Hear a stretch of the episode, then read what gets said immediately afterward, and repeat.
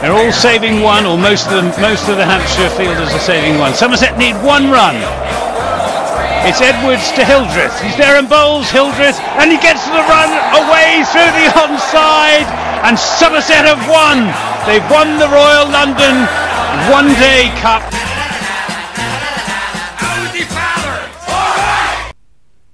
Good evening, you're listening to Always Look on the Right Side of Life. This is the Somerset Cricket Podcast. My name's Ian Shepherd.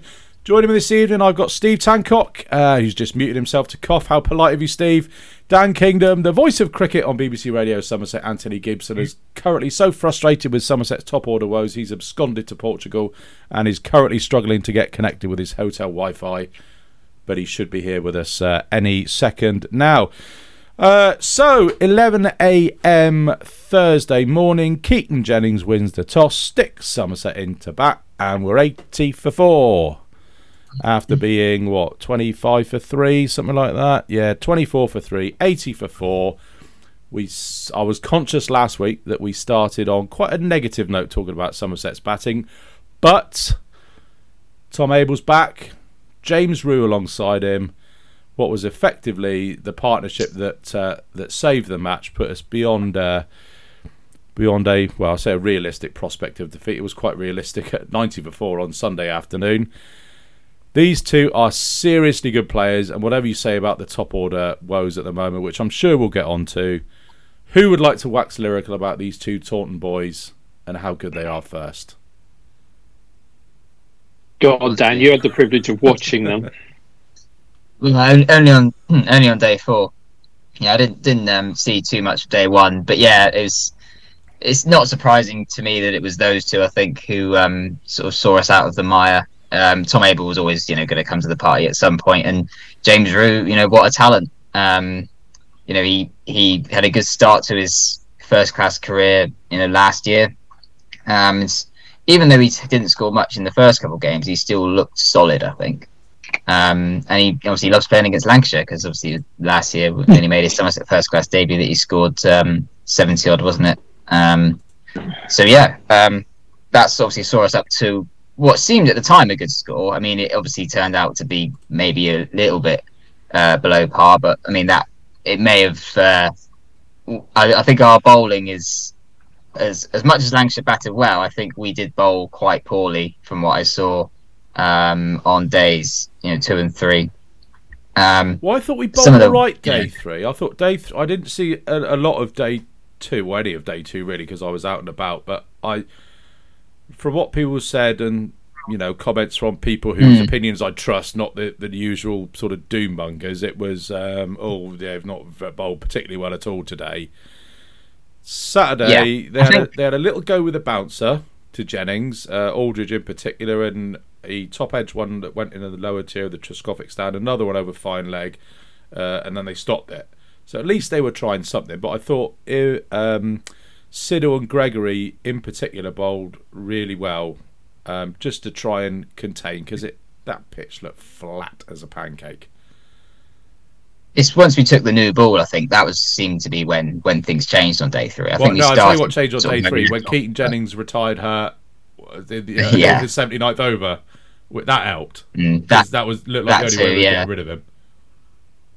I think on day 2 we just looked so laboured at times on day 2. Like some of the boundaries that Lancashire batters hit were just utterly dismissive. It was a bit like a overseas pro against a third 11 bowler in a club match at times. Like it just the manner of the way the boundaries were hit, just it felt utterly dismissive. But yeah, as you say, yeah, we certainly improved with the ball. Yeah, and I think Siddle bowled well in particular. I think I think he managed to keep a lid on things at times. Obviously Leach, I think we'll probably come on to him, worrying that he's finding it difficult to keep a lid on the runs, isn't he?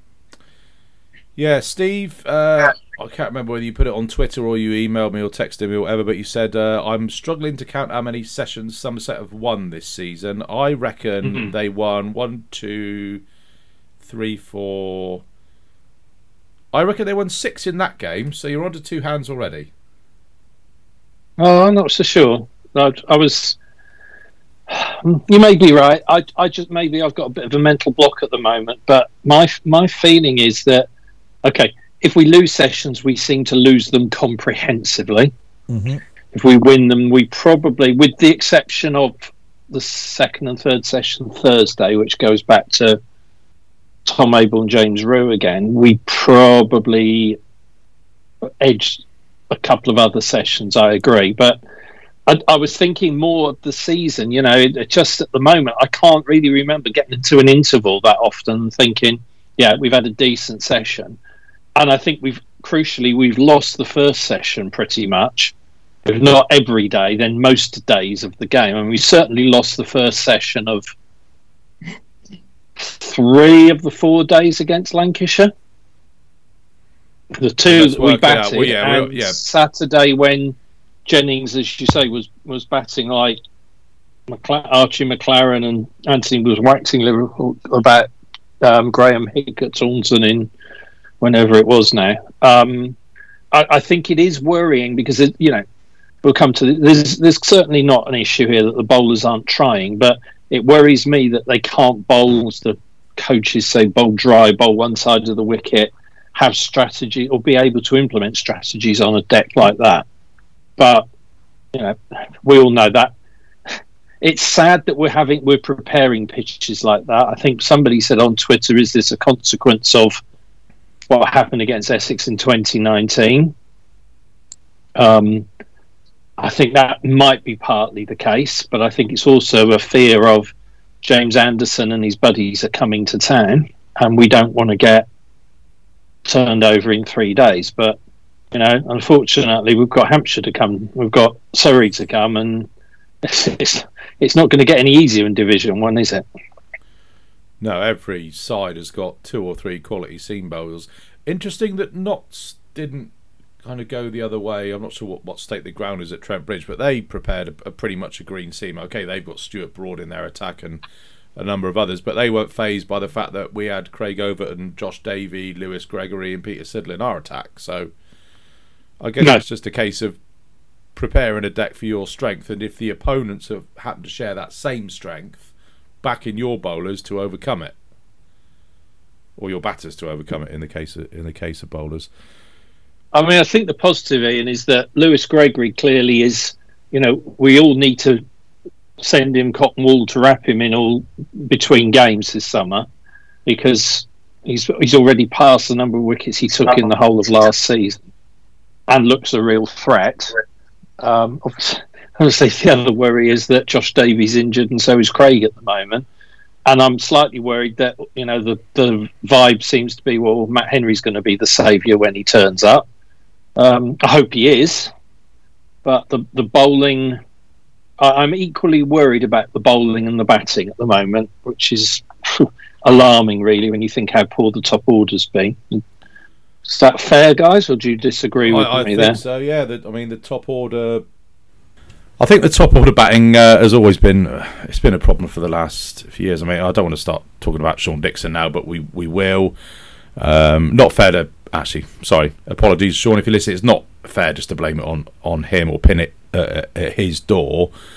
We've been in this situation for a long time, and to think that, bringing in one player, he's going to be the saviour when... your number 3's not doing it. I still don't know why Tom Abel isn't batting at 3. I really don't. He's going to have to go there when Bancroft leaves in one game's time. So why isn't he there now? I know he just scored 100 at 4, and I'm saying, well, don't move players if they're scoring runs in a particular position, but he scored billions of them at 3 last year, so he should be at 3. I mean, I've got the averages here. They're not pretty. Lammonby, 137, best of 66, averaging 27.5. Okay, not disgraceful for an opener in April. And I'm just going to let Gibbo in. Bon dia, Senor Gibson. Is that Portuguese? I don't know. It's a bit pig Spanish or something. Oh, he's straight in and he's frozen. He's got his fist up as if he's angry. Are you there, Gibbo?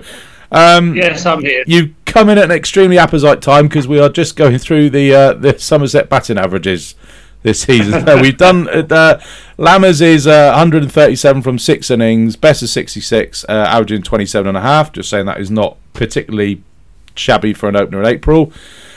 Sean Dixon, 38 runs from 6 innings, averaging 6.3 with a best of 19.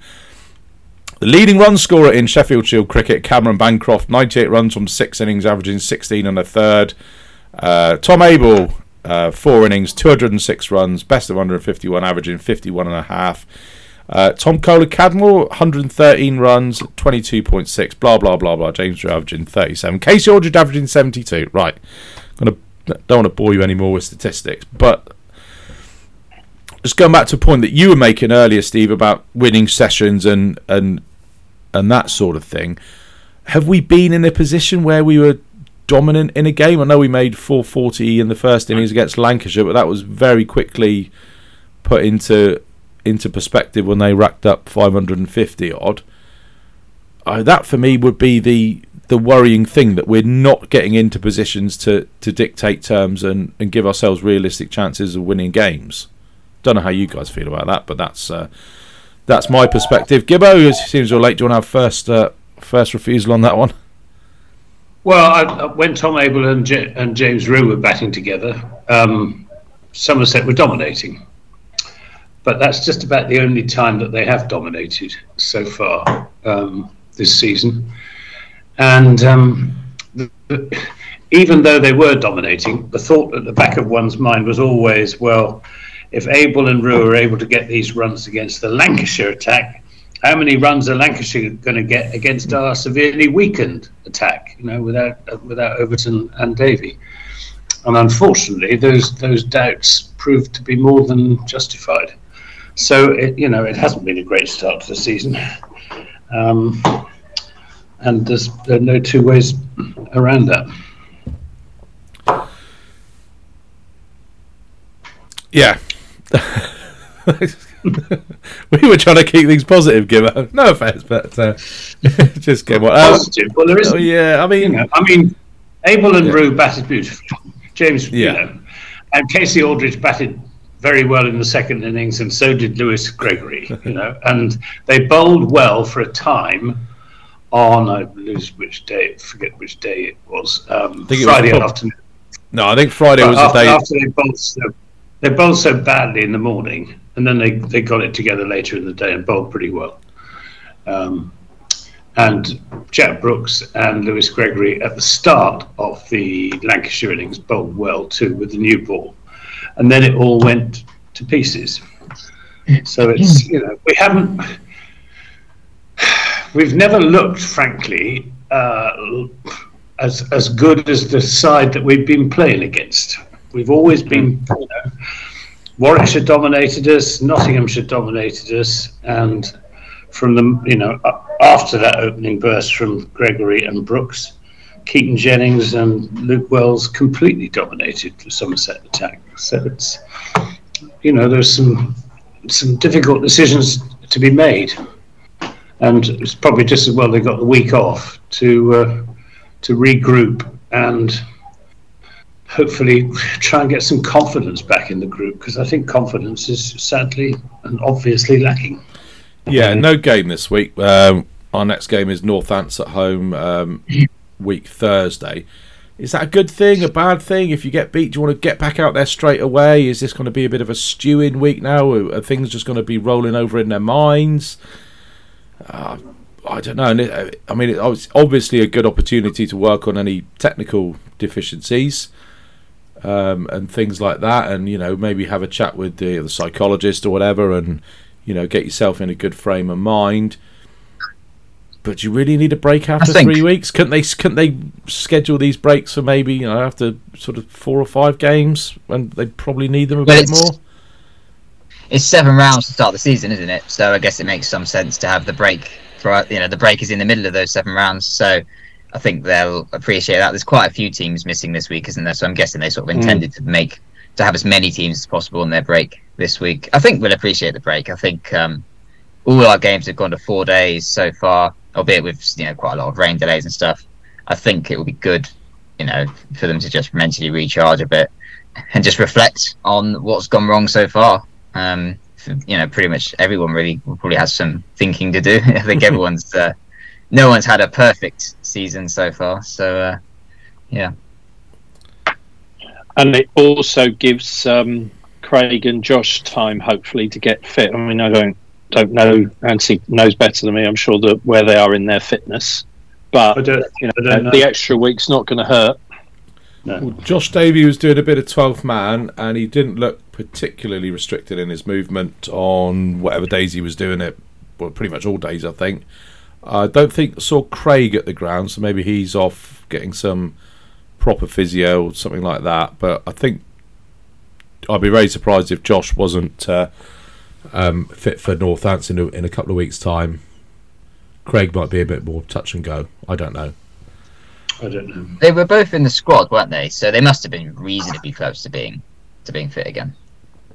I don't know why they were in the squad. It didn't seem to make any sense to me. Neither of them was ever going to play. They'd be mad to, with Craig Overton limping on his left foot and Josh Davey with a pulled hamstring. Neither of them were ever going to play. Why didn't they put one or two of the youngsters in the squad and give them a bit of a big up? Well, they did. Casey Aldridge, I thought his bowling figures didn't quite do him justice. 19.2 overs for 119, whatever it was. I know he took one wicket towards the end, but him and Lewis Gregory, we've asked them to show application over the last few years, I suppose, and I thought the pair of them batted really, really well on that Sunday afternoon. Don't think it really. They looked a lot in trouble, really, did they? No, he batted really, really well. But Josh Davey has batted really, really well as well. What we need is some bowlers who can take wickets, not bowlers who can score useful runs down the order. And in all honesty, Casey Aldridge did not bowl particularly well, as his figures rather demonstrate. And I'm not sure that Josh Davey is going to be fit for Northants. So I don't know. It's all a bit depressing, really. Well, no, he did find a couple of edges. I thought he was. I mean, his figures were a little bit spoilt by that over where he was told to bowl bouncers. I thought he. Yeah, towards the end, he did bowl much better, and he was very unlucky. He found the outside edge several times and didn't carry into the slips, and he could easily have picked up two or three wickets. But early on, when he first came on. When Jennings and Wells were cutting loose, he was,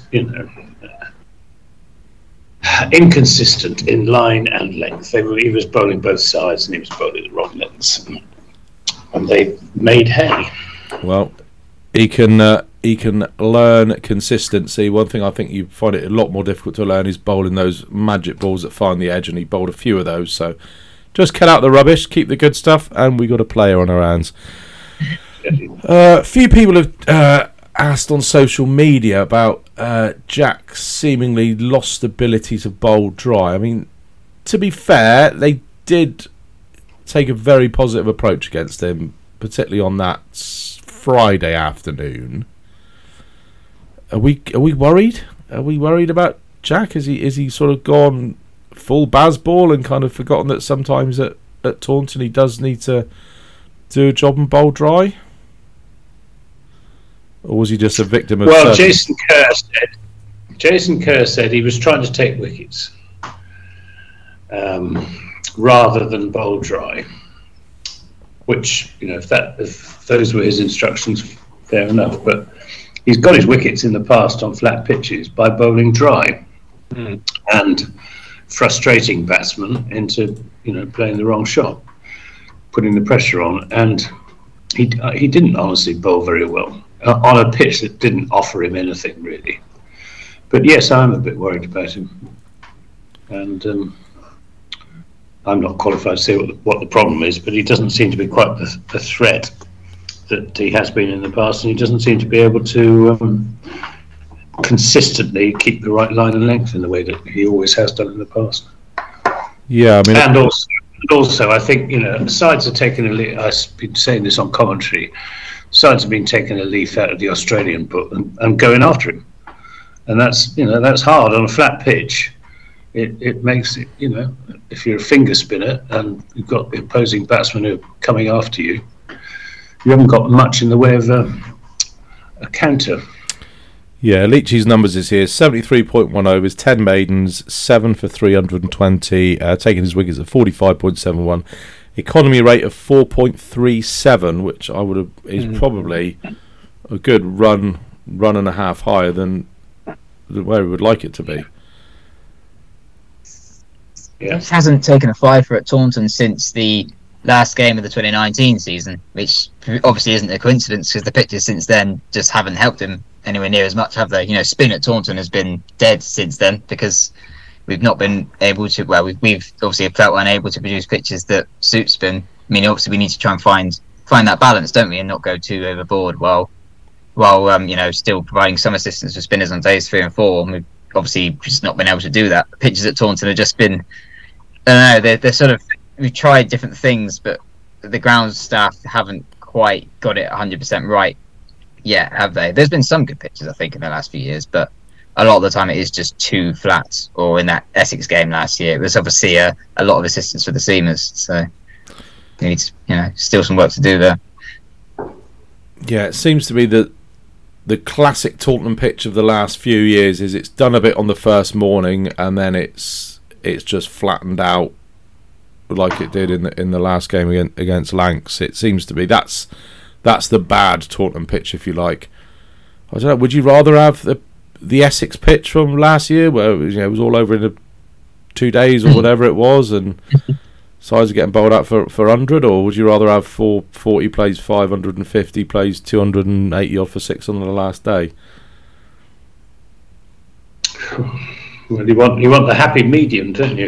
You do. I mean, what you want is a pitch that's got a bit of pace and bounce and movement on the first couple of days, and then wears, so that it's offering the spinners something towards the end, you know, halfway through the third day and on into the fourth. But how you produce a pitch like that in April after all the rain we've had, I really don't know. And I'm, you know, very reluctant to criticise Scott Hawkins and his team, who've worked so hard to get the ground fit, and they're doing their level best. Mm.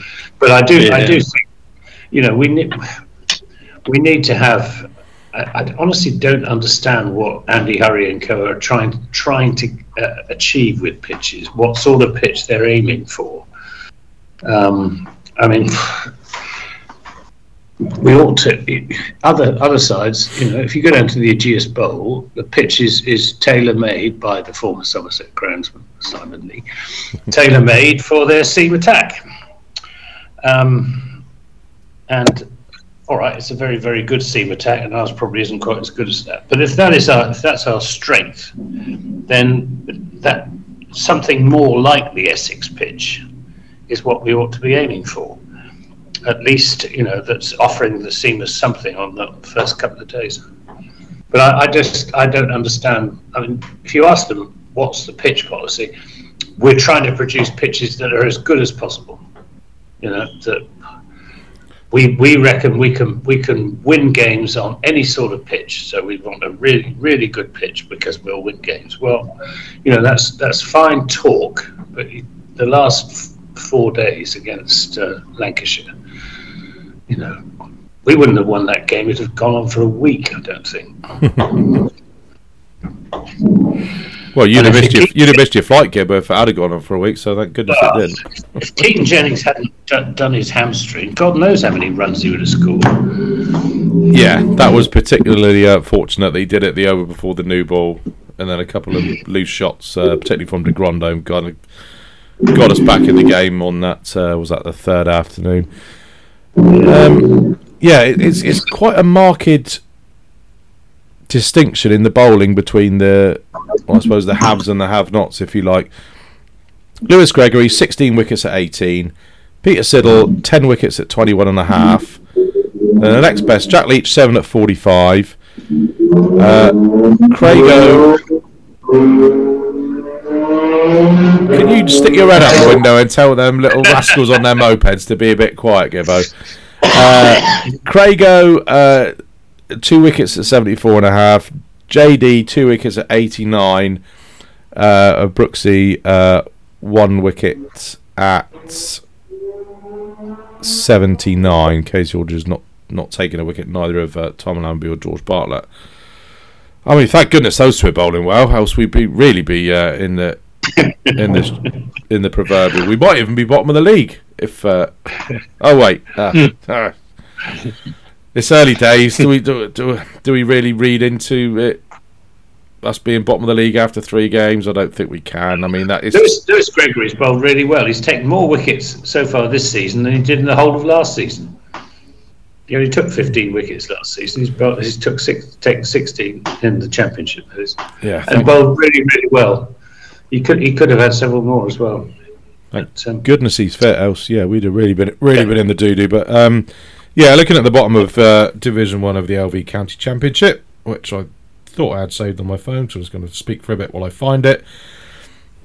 Yeah, Somerset bottom on 22, and then Notts 5th on 29. All those sides in between 5th and 10th played 3 games. So, realistically, it's, you know, you don't get relegated after 3 games. They don't decide on relegation after 3 games. So I'm not too worried. We got Northants next week, who we... I'm going to touch all the wood I can here. Should beat at Taunton. I think that is a massive game, which we'll chat a bit more about next Monday. Northants was slaughtered by Hampshire, weren't they? Mm. A lot of sides are going to get slaughtered by Hampshire this year. Right. So what do we do then? Beat Northampton, then we are in serious trouble. Yeah, we deserve to go down. So, Steve, I'm giving you the director of cricket's hat for the next few days. What are you going to advise the Somerset players to do? Just sprung this on you. Just popped into my head as a good question. Okay. All right. I'm going to ask them to play Gibbo ball, because listening to Anthony, I've now decided that Gibbo ball, as opposed to Baz ball, and that is that the batsmen get runs and the bowlers get wickets. I think that's a very novel approach to cricket in the Somerset way. I think I'm worried about moving Tom Abel around the order, but if, as you said earlier, Shep, he's going to bat at 3 once Bancroft's gone, then I think Bancroft's going to have to front up at the top of the order. Yeah, I have to say I love Tom Lammonby. I love the way he plays. I love the freedom he plays in white ball cricket, and I don't think he's... in April, it's fair on him to ask him to open the batting, and I know he'd say if he was on... That's all right, Steve, next game's in May. I want to do it, well, even in May. I would much rather see Lammonby batting in and around Abel and Rew in the middle of the order, because I think we'll get more out of him. So, you know, we've got... If I was director of cricket, you know what I'm going to say now, I'd be telling Steve Davis he's opening against Northants. I would probably... I don't know, how do you jiggle it around? I'd certainly be paying great attention to the physios, and I'd probably, if I was director of cricket and coach, be taking a long hard look at myself at the moment, because it frustrates me so much. You know, when Anthony said that, and the coaching staff said to him that Jack Leach was bowling to take wickets, and to me that's the sort of thing we hear too often, and that's more... At the end of the day, you ascribe the tactics to fit the outcome. Well, that's the thing. I was good. I didn't get a chance to mention this earlier when somebody said it. Go on, Anthony. I just like a bit of honesty inside and outside the dressing room. Well, I was going to just go back to the point about Jack was bowling to take wickets on that pitch. It wasn't turning off the straight. So as a spin bowler, how was he trying to take wickets? And I don't know. The only way that I know to take wickets as a somewhat mediocre leg spinner of previous years is if it's not turning, you dot them up and wait for them to make a mistake. And you build pressure, and you bowl 6-dot balls, then you bowl 12-dot balls, then you bowl 18-dot balls. And all of a sudden, I haven't scored for about 10 minutes... and they play a bad shot. If you've got somebody, you know, chucking it outside your off stump, trying to tempt you into a big drive and whatnot, when it's not turning, you think, oh, thank you very much. I can play 3 or 4 different... I play T20, I can play 3 or 4 different shots to that ball. If it's pitching around my off stump, I've got a bit of a decision to make and a risk to take, but anyway. The trouble, they line up Jack Leach. take two steps down the pitch and hit him back over his head. Yeah, this is, you know, that's because his greatest strength is that he lands the ball. Well, in previous years, certainly, he lands the ball in more or less the same place, ball after ball after ball. That's also, though, his greatest weakness on a pitch that isn't doing anything. Because you know, if we've got a brave batsman who can hit a long ball like Luke Wells or Keaton Jennings, who was coming down the pitch to him as well, and it probably helps to, if you're a left-hander, to go after Jack Leach as well, because he's turning the ball into you. So you know, there's less risk. But I don't know. I don't quite understand what the strategy is at the moment with Somerset County Cricket Club. What they're, you know, this business.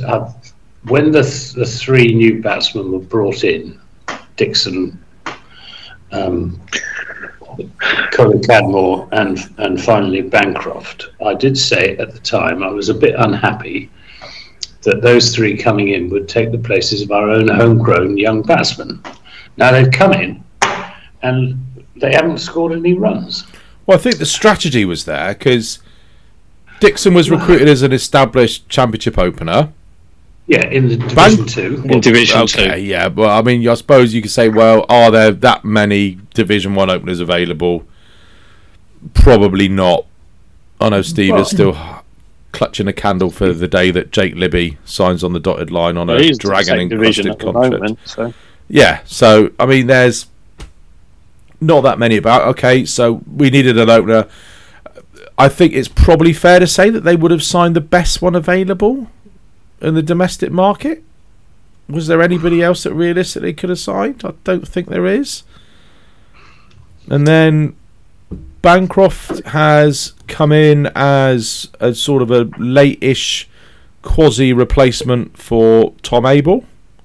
Again, an established top-order player, which, you know, to be fair, that's where we've struggled. I take your point about the, you know, keeping the younger players out of the team, but they're all realistically lower middle-order players. You could ask Tom Banton to open, or you could ask Lewis Goldsworthy to open. I think you'll almost castrating Tom Banton if you ask him to open. I think you get more out of Tom Banton at 5 or 6 or 7 than you ever would at opening all three. Like most of our batters.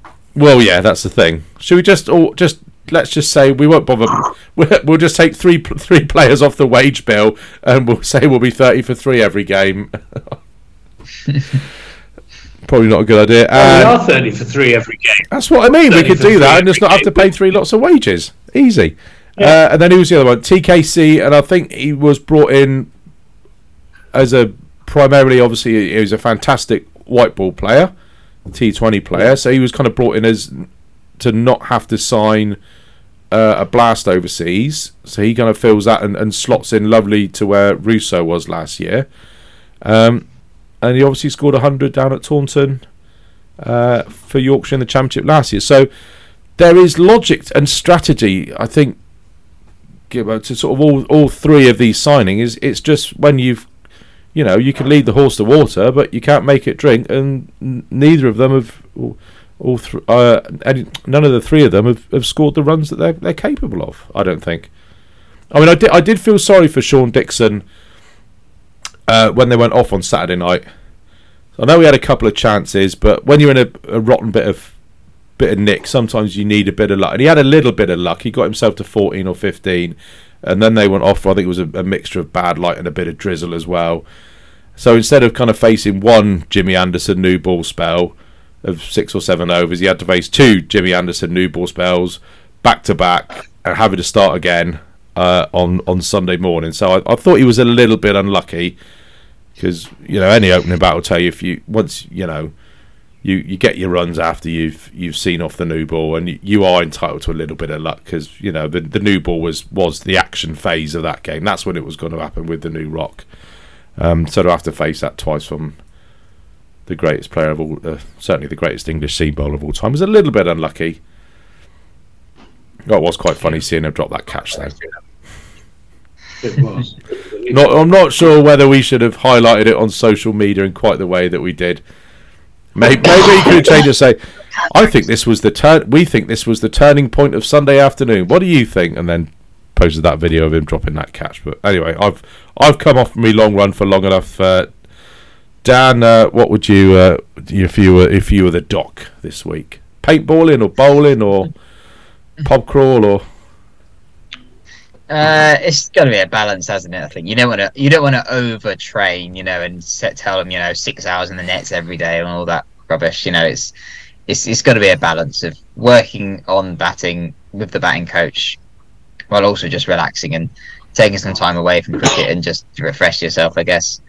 I think I'd be starting to look at dropping Dixon for the next game and bringing in Goldsworthy, although I think they'll bring in Bartlett. He seems to be considered the next cab off the rank, but I think the runs Goldsworthy scored last year, the fighting runs he scored away at Southport and away at Canterbury, we're shooting ourselves in the foot by not having that in the team at the moment, so I'd be thinking about getting him in. Unfortunately, there's not a second 11 game for us this week, is there? So no chance for anyone to sort of find some form there. But yeah, that's what I'd be looking to do, I think. Can I make a suggestion, a guess as to what they will be doing? I bet the batsmen are going to spend a couple of days range hitting and practising their white ball skills. And they'll be playing golf as well. Oh, good luck to Turfield to play golf. I think, which is what they spend most of their time in Abu Dhabi doing. Who told you that, Gibbo? Well, yeah. I mean, if you go there for 2 weeks, you can't really net every day, can you? But yeah, they played 3 days worth of games. They had a 2-day game and then a double header against Essex. Essex, yeah. Yeah. Just to be clear, I'd bring in Goldsworthy for Dixon, but obviously Bancroft would go up to open and Goldsworthy probably going to 5. TKC's got enough credit in the bank at the moment, I think, hasn't he? Another game, has he? Just about. Oh yeah, he's shown a bit. The first innings of this game. Didn't Tom Abel praise him at the end of day one? Said that inning sort of changed the game a bit. I don't know. But I think if you look at the type of player that he is he doing what we've expected that he would do? I mean, if he'd come in and he'd, blocked the shit out of it and scored like 17 off 145 balls in that first innings, we'd be like, hold on, that's a bit. What's he doing there? That's not the player we signed. But the player we signed went out and how was he out first? Was he caught fine leg first innings?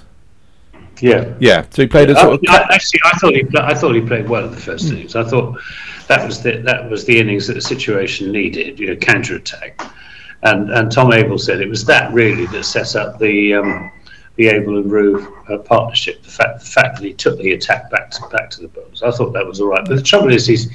He goes hard at the ball all the time, and on April wickets and probably May wickets as well. If you get a nick, it's going to carry to the slips. And good luck to him. I think he should carry on playing the way he is. In the same way, I'd like to see Tom Banton if he gets in the side playing that sort of way as well. Going for his shots rather than batting sort of limp-wristedly. So if you nick it, it doesn't carry through and all the rest of it. But I don't know. It's just very disappointing that we've got a completely new top order batting lineup who are producing exactly the same results as the old top order batting lineup. Is Goldsworthy? Could we make him into an opener? Nobody thought we could make. Well, why not? Why not? He's got very good technique. He plays with bat. Close to his pat, he gets a good stride in. He's got the temperament for it. He's not in a hurry. He's quite happy to bat time. And it's just a shame, as Dan is saying, that he's not in the side because he's done well for us in the past. He's a local boy. He should be being given his chance. And I feel the same about Banton and Bartlett as well. I'd like to see all three in the side. Yeah, I mean, we'll obviously need a batter when Bancroft goes. He's not in the Ashes squad now, so that's he hasn't quite got that to aim for as well. I'm not sure if he'd scored. If he scored a couple of hundreds in these first games, would he have been on? I'll say on the plane to England. He's already here, but He might have been. Yeah. Was that another kind of disincentive for him? I don't know. It's all a bit moot. But yeah, I certainly think I agree with you, Gibbo. Goldsworthy could be an option to open. He kind of ticks all the boxes, really, doesn't he? And he's a bit young to be kind of pigeonholed as a. He's what, 22, so he's not quite young enough to have been an established middle order player who doesn't really want to play anywhere else. What else? Anything else on Lancashire then? What else we want to talk about from Lancashire? I didn't make any notes today. I forgot. Done the good partnership. We talked about pretty much every player in the squad, I think, or in that side. AOB for Lancashire. You're all shaking your heads. No. There's some good questions came in on Twitter. Oh yeah, there's about 45,000 of those.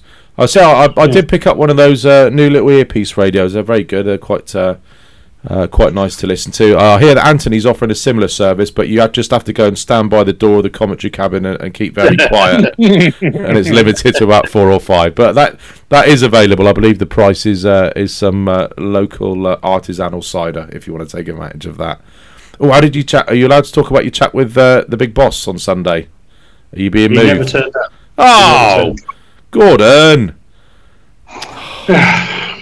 We live in hope. An exasperated sigh of Gibbo's determination to rid himself. It's just embarrassing when you get visiting commentators.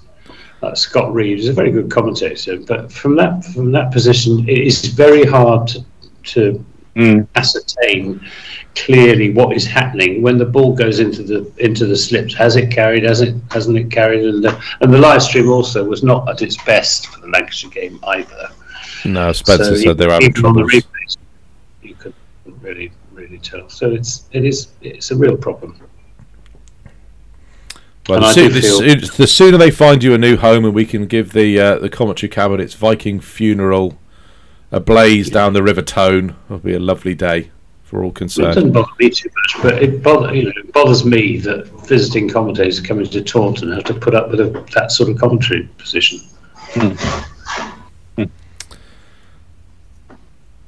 Yeah, I don't think we can further any more suggestions. I think we've done that to to the extreme on previous episodes of the podcast, from sticking you on top of a lifeguard chair to up a crane. There's a perfectly simple solution, which is to put the live stream commentators in with the live stream tech people. They've got a whacking great big auxiliary press box to use, and at the moment the tech people are occupying all of that. I like my live stream commentary box, Gib. I'm not giving that up. Sorry. I could possibly be in with the tech. We'll go in with the tech people. I know. It doesn't bother me. But there will be a solution. I'm sure. Well. Yeah, I'm sure there'll be a solution. Did Gordon give his apologies as to what he was doing? He was up at, wasn't he? Up at Headingley, you said. And that was Saturday, wasn't it? Yes. Nobody was supposed to be there on Sunday. Well, Sophie Love found a way back from Headingley to the county ground on Sunday. I think they call that a segue, Dan. Western Storm started off their Rachel Hayhoe Flint campaign in disappointing fashion in a rain-affected game up at Headingley on Saturday. Yeah, and also I didn't see any of it because I was at the county ground. But yeah, I mean, Northern Diving scored 290 in 36 overs after rain, and that's Storm gave away a lot of extras. There are 45 extras out of the 290, a bit like Somerset actually. We get windows of extras as well, didn't we? A bit of a worrying start for Storm. They've not strengthened over the winter, unlike pretty much every other region. There's overseas signings. Most of the regions have got an overseas player now, including Northern Diamonds, who have Chloe Tryon from South Africa, who hit 63 off 36. Whereas Storm have only lost players. They've not signed any overseas players. Not signed anyone from any other regions. We've promoted a few from the academy. A player called Isla Thompson played. She's from Wiltshire. I think she's Western Storm's first Wiltshire player. She made her Western Storm debut on Saturday. But yeah, there wasn't much to write home about, really. I think Lauren Filer bowled well by the sounds of it. And Luff and Wilson sort of had the only partnership of any note. Not the best start. But this year though... the Hayhoe Flint Trophy has 14 matches per team in the league stage rather than 7, so a lot more time to recover this year. So yeah, long way to go. Storm's next match is on Saturday at Cardiff against Thunder, and then on Bank Holiday Monday they play South East Stars at Bristol, and I'll be there. So yeah, looking forward to that double header this weekend with no Somerset matches. So more eyes on them, hopefully. Yeah. Good stuff. Yeah, best of luck to Sophie Love for the Western Storm for those matches happening over next week. Right, shall we delve into the listeners' questions? I don't think many are have a particularly positive outset, but we'll start at the bottom. Colin Smith says, I think we've probably done this one, calling the jury out on all three of Somerset's new top-order bats. Nothing to suggest they've offered more than the homegrown players they replaced. Right. Hopefully you've answered your question already, Colin. Andy Cleve, we have to save ourselves. Common theme this season, top order batting collapses to get into losing positions. Would be nice to dominate for 4 days, Andy. It'd be nice to dominate for one session. Question from Steve Tancock, just to work out how many sessions we've won this season. Steve, can you answer Steve's question?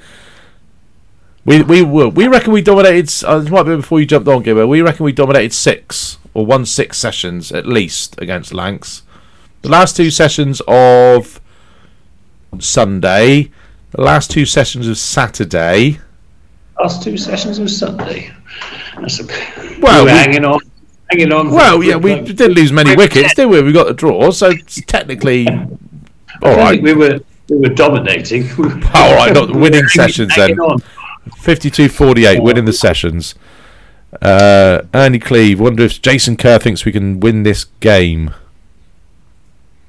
Oh, I think that might not be a question. I think that might just be a set question, a comment that's come in on Saturday. Oh yeah, Dave from Cork, who is no longer Grumpy Git. Hello, Dave. The Grumpy Git moniker is now available on Twitter. Should any Somerset fans wish to claim it? Yeah, bottom of the league. Andy Cleve is not panicking. Next game's a big one. Need to beat Northants out of 2 away matches.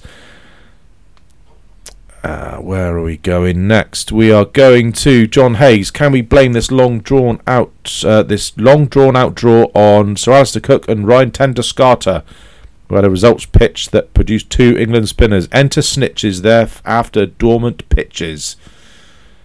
We did that a bit earlier, didn't we, Steve? You could have brought that up out of schedule. You're not going to produce spinners pitches in April, are you? No matter how hard you try. No, because in the peak cider of bad years were very much seamers wickets in April and May and June, and then it was sort of the spinning pitches came in sort of in the second half of the season, didn't they? And I'd love to go back to that in a way, because while those pitches weren't, people say, they weren't great for English cricket because you need to give the batters more of a chance. They were great years for entertaining cricket, and obviously Somerset generally won in those years, sort of 2018, 19, 20. But yeah, so it's a shame we can't go back to that. But hopefully, eventually, we can find the right balance again. I do wonder how much of a diktat is coming down from Lord saying you need to produce these kind of pitches. I wouldn't imagine that would get. Has it got any authority? Can they do that? I don't think so.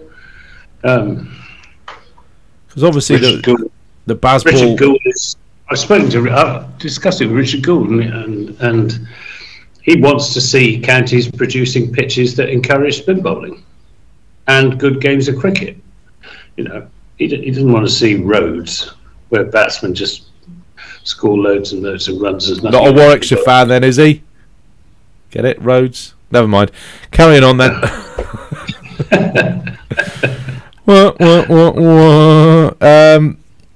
Yeah.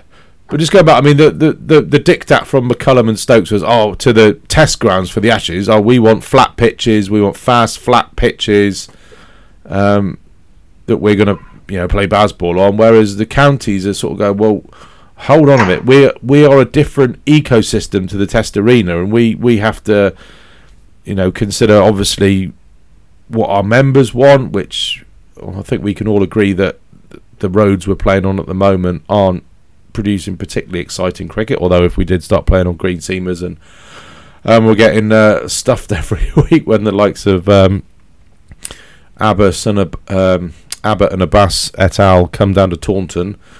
Boot might be very shortly on the other foot, but Yeah, I think they just need to hold a members' ballot, say what type of pitches do you want, we all vote, and then nobody can complain forever. That'd work for me. Fast and dry. Fast pitches that are dry pitches that will start to crumble a bit on days 3 and 4. Sounds good to me. Andy Cleve again, do we need to produce pitches of more life in them for our bowlers going forward? Which area in form concerns you most, batting or bowling? I think we've done that. Everything, isn't it? Yeah.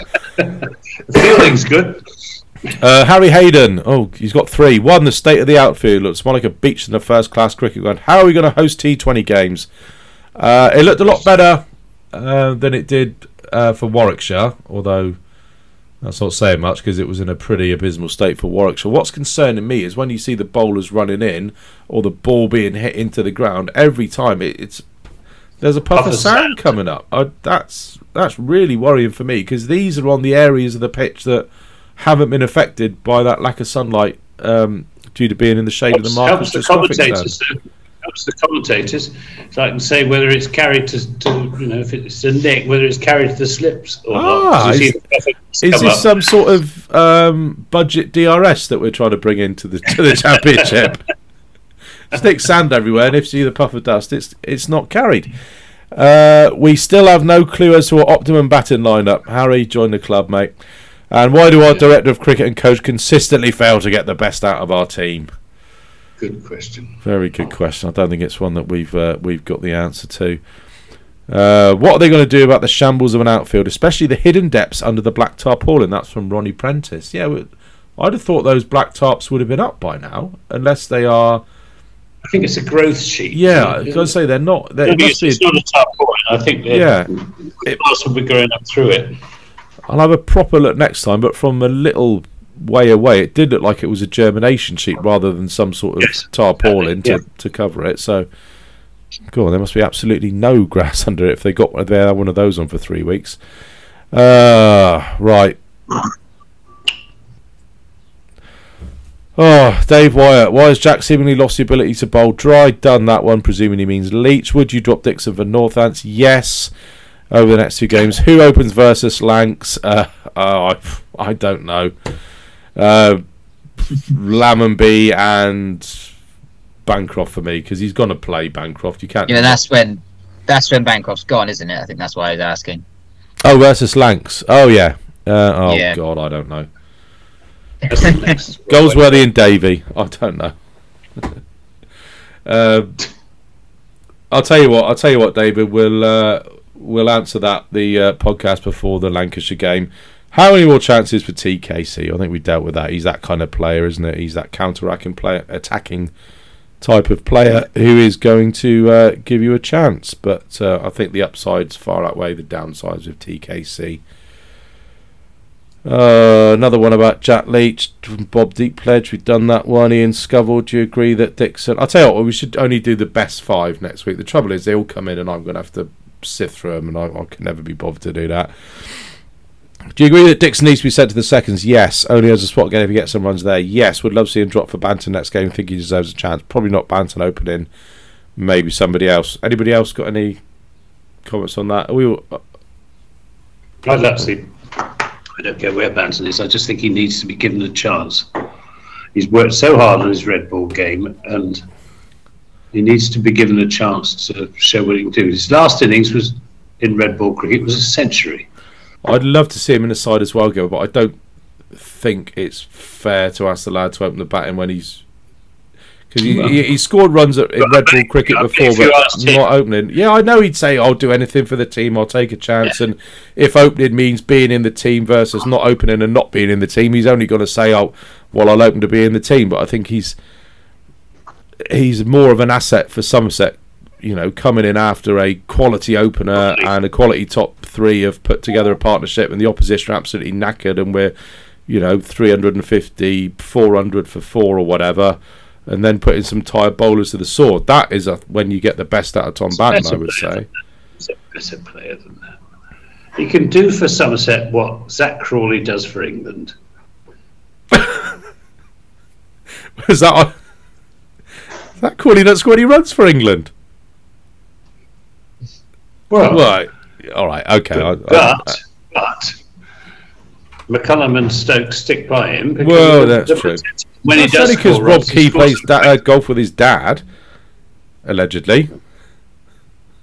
Anyway, moving on. Right, we've all got. He got a fairly useful 175 the other day, Zach Crawley. Yeah, but that was 150. They made a super flat pitch for him. That Essex got about 3 million on, and it was a boring draw. But anyway. Moving on, Simon Hancock. Our team's expecting too much from Aussies. Batted to jump into English conditions with hardly any preparation and start scoring runs. Do we really get a lot of value from bringing in a player for a handful of games? No.